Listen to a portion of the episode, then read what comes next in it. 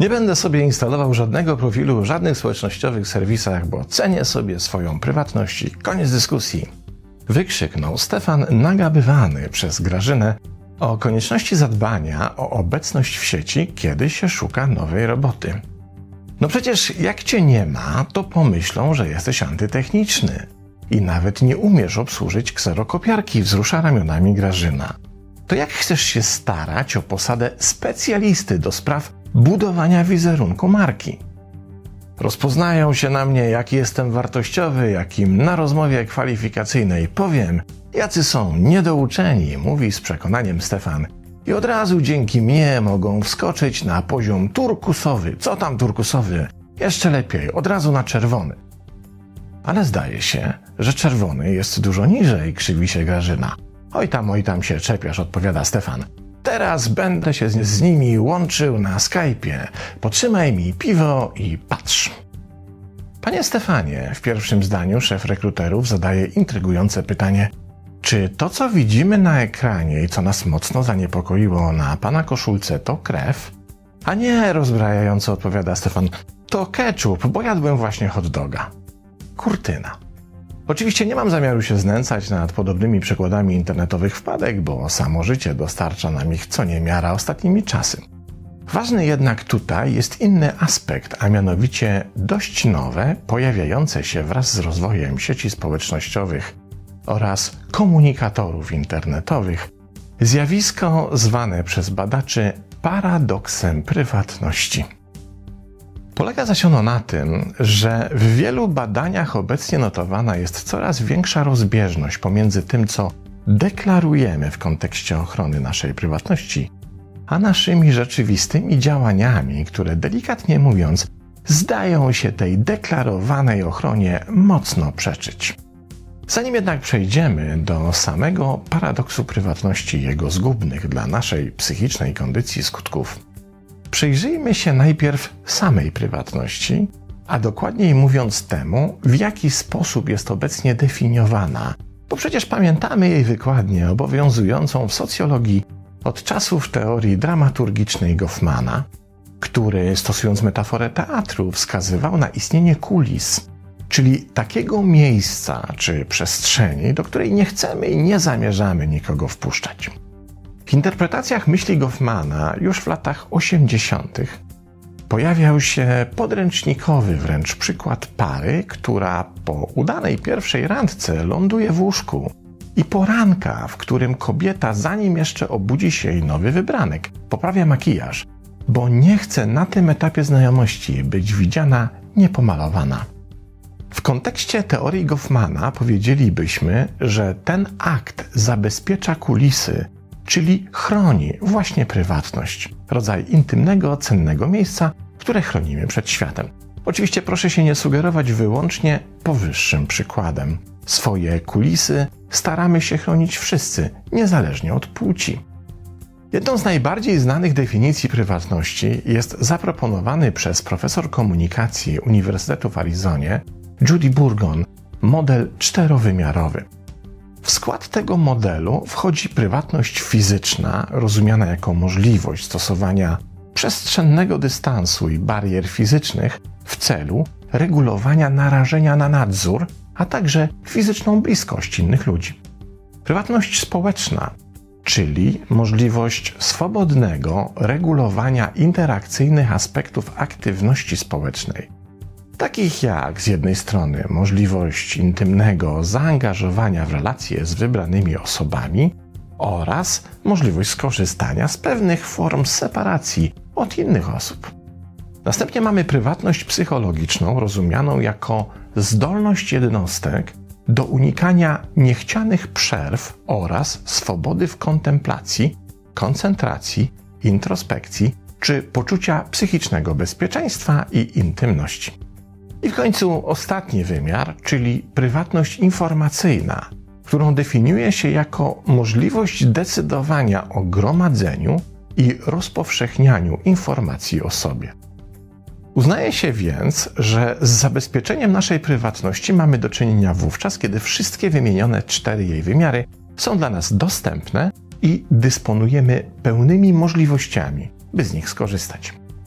Problem jednak tkwi w tym, że kiedy słyszymy definicję tych czterech wymiarów prywatności, wydaje się nam oczywiste, że powinna się nam ona należeć bezwarunkowo i chórem lubimy deklarować potrzebę jej utrzymania.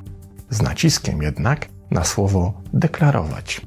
Bo te deklaracje ochrony prywatności mają się nijak do naszych czynów, w których bezrefleksyjnie ją poświęcamy i to w sposób, przy którym Stefanowa koszulka umazana keczupem, widoczna przez Skype'a, w trakcie połączenia z rekruterami w rozmowie o pracę, to jedynie przysłowiowy mały pikuś. Żeby pokazać skalę i jednocześnie grozę tego zjawiska, przeprowadzono dość wstrząsające badania, do których wybrano grupę studentów informatyki, uczestników kierunków magisterskich z cyberprzestępczości i z kilku uniwersytetów z lat 2017-2018.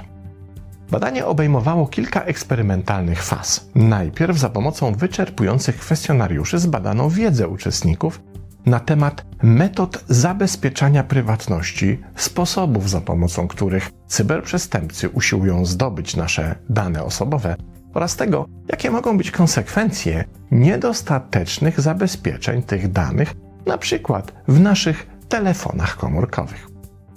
W drugiej fazie uczestnicy otrzymali odpowiednią kwotę pieniędzy, by mogli zakupić jedną z pięciu zaoferowanych im aplikacji telefonicznych, by po zainstalowaniu ich na swoich telefonach i użytkowaniu przez tydzień napisać recenzję z ich funkcjonalności.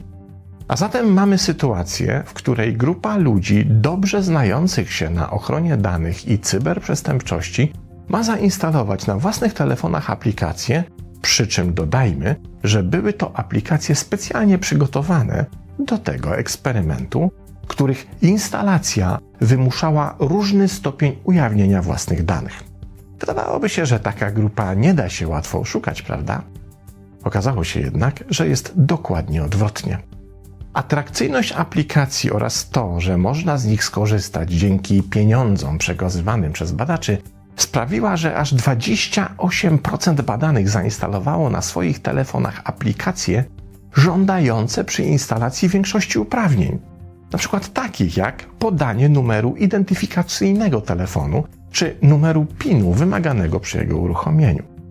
49% pobrało aplikację, którą naukowcy oznaczyli jako natrętnie żądającą podania różnych wrażliwych danych osobowych, a tylko 5% badanych zdecydowało się na zainstalowanie aplikacji określonej jako bezpiecznej, czyli takiej, która nie prosiła o żadne uprawnienia. Powyższe badanie pokazuje, jak na dłoni, czym jest tak naprawdę paradoks prywatności, jak nasze deklaracje, w tym wiedza o potrzebie ochrony naszej prywatności, rozmijają się z naszymi rzeczywistymi zachowaniami. Kiedy do tego dodamy świadomość stale rosnącej liczby urządzeń, które regularnie wymuszają ich podanie i gromadzą dane ich użytkowników, to robi się naprawdę niewesoło. Otóż w 2020 roku oszacowano, że ilość tych urządzeń działających na całym świecie wyniosła 18 miliardów, czyli już prawie trzykrotność liczby wszystkich ludzi na Ziemi, a z roku na rok ich liczba rośnie.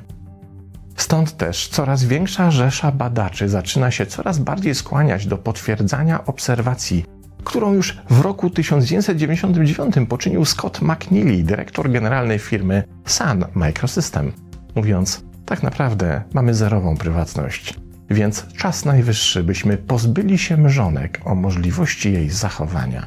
Co oznacza, że wraz z erą mediów społecznościowych goffmanowskie kulisy przestały istnieć. Obecnie sprawdzenie, jak wygląda ktoś bez makijażu, nie stanowi, zdaje się, najmniejszego problemu.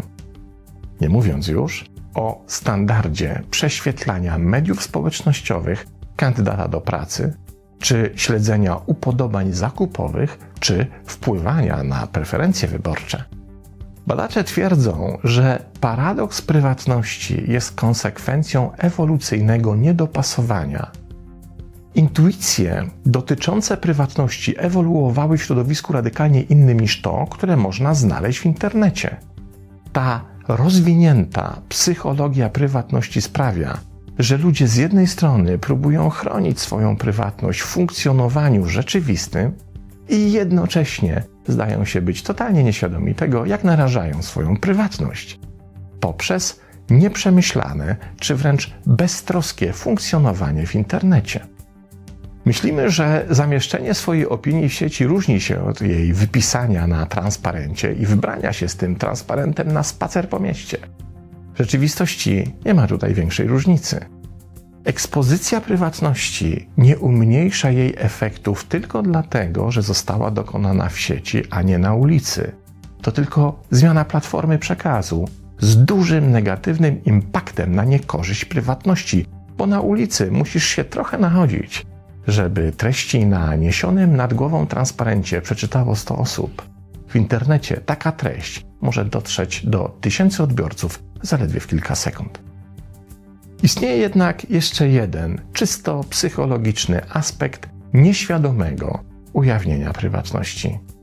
Łatwo go sobie zrozumieć, kiedy wyobrazimy sobie, jaki pakiet emocjonalny pojawiłby się w naszym systemie, gdybyśmy, dajmy na to, zostali przyłapani i uwiecznieni w sytuacji, której z różnych powodów się wstydzimy. Czy pośród tych emocji byłby jedynie wstyd, czy też może poczucie obwiniania samych siebie? A może również dający się szybko zauważyć spadek samooceny czy poczucia własnej wartości? A co w sytuacji, kiedy uwiecznienie naszego powodu do wstydu stałoby się trwale niewymazywalne z przestrzeni publicznej? Takie, które będzie nam obecnie również towarzyszyło wówczas, kiedy będziemy chcieli uczyć własne dzieci, jak mają się zachowywać. Albo takie, które za 20 lat będą sobie przesyłać z wypiekami na twarzy koledzy tych dzieci, doświadczających wstydu za rzeczy, których nie zrobiły. Jedynym ratunkiem na bezmyślność jest myślność, a na beztroskę troska. Najwyższy zatem czas, by uznać, że rzeczywistość internetowa, telefonicznych aplikacji czy sieci społecznościowych jest tak samo prawdziwa jak wszystkie inne, bo problemem jest nie to, że nie chronimy naszej prywatności, ale to, że jej nie chronimy podczas gdy myślimy, że jest chroniona. Pozdrawiam.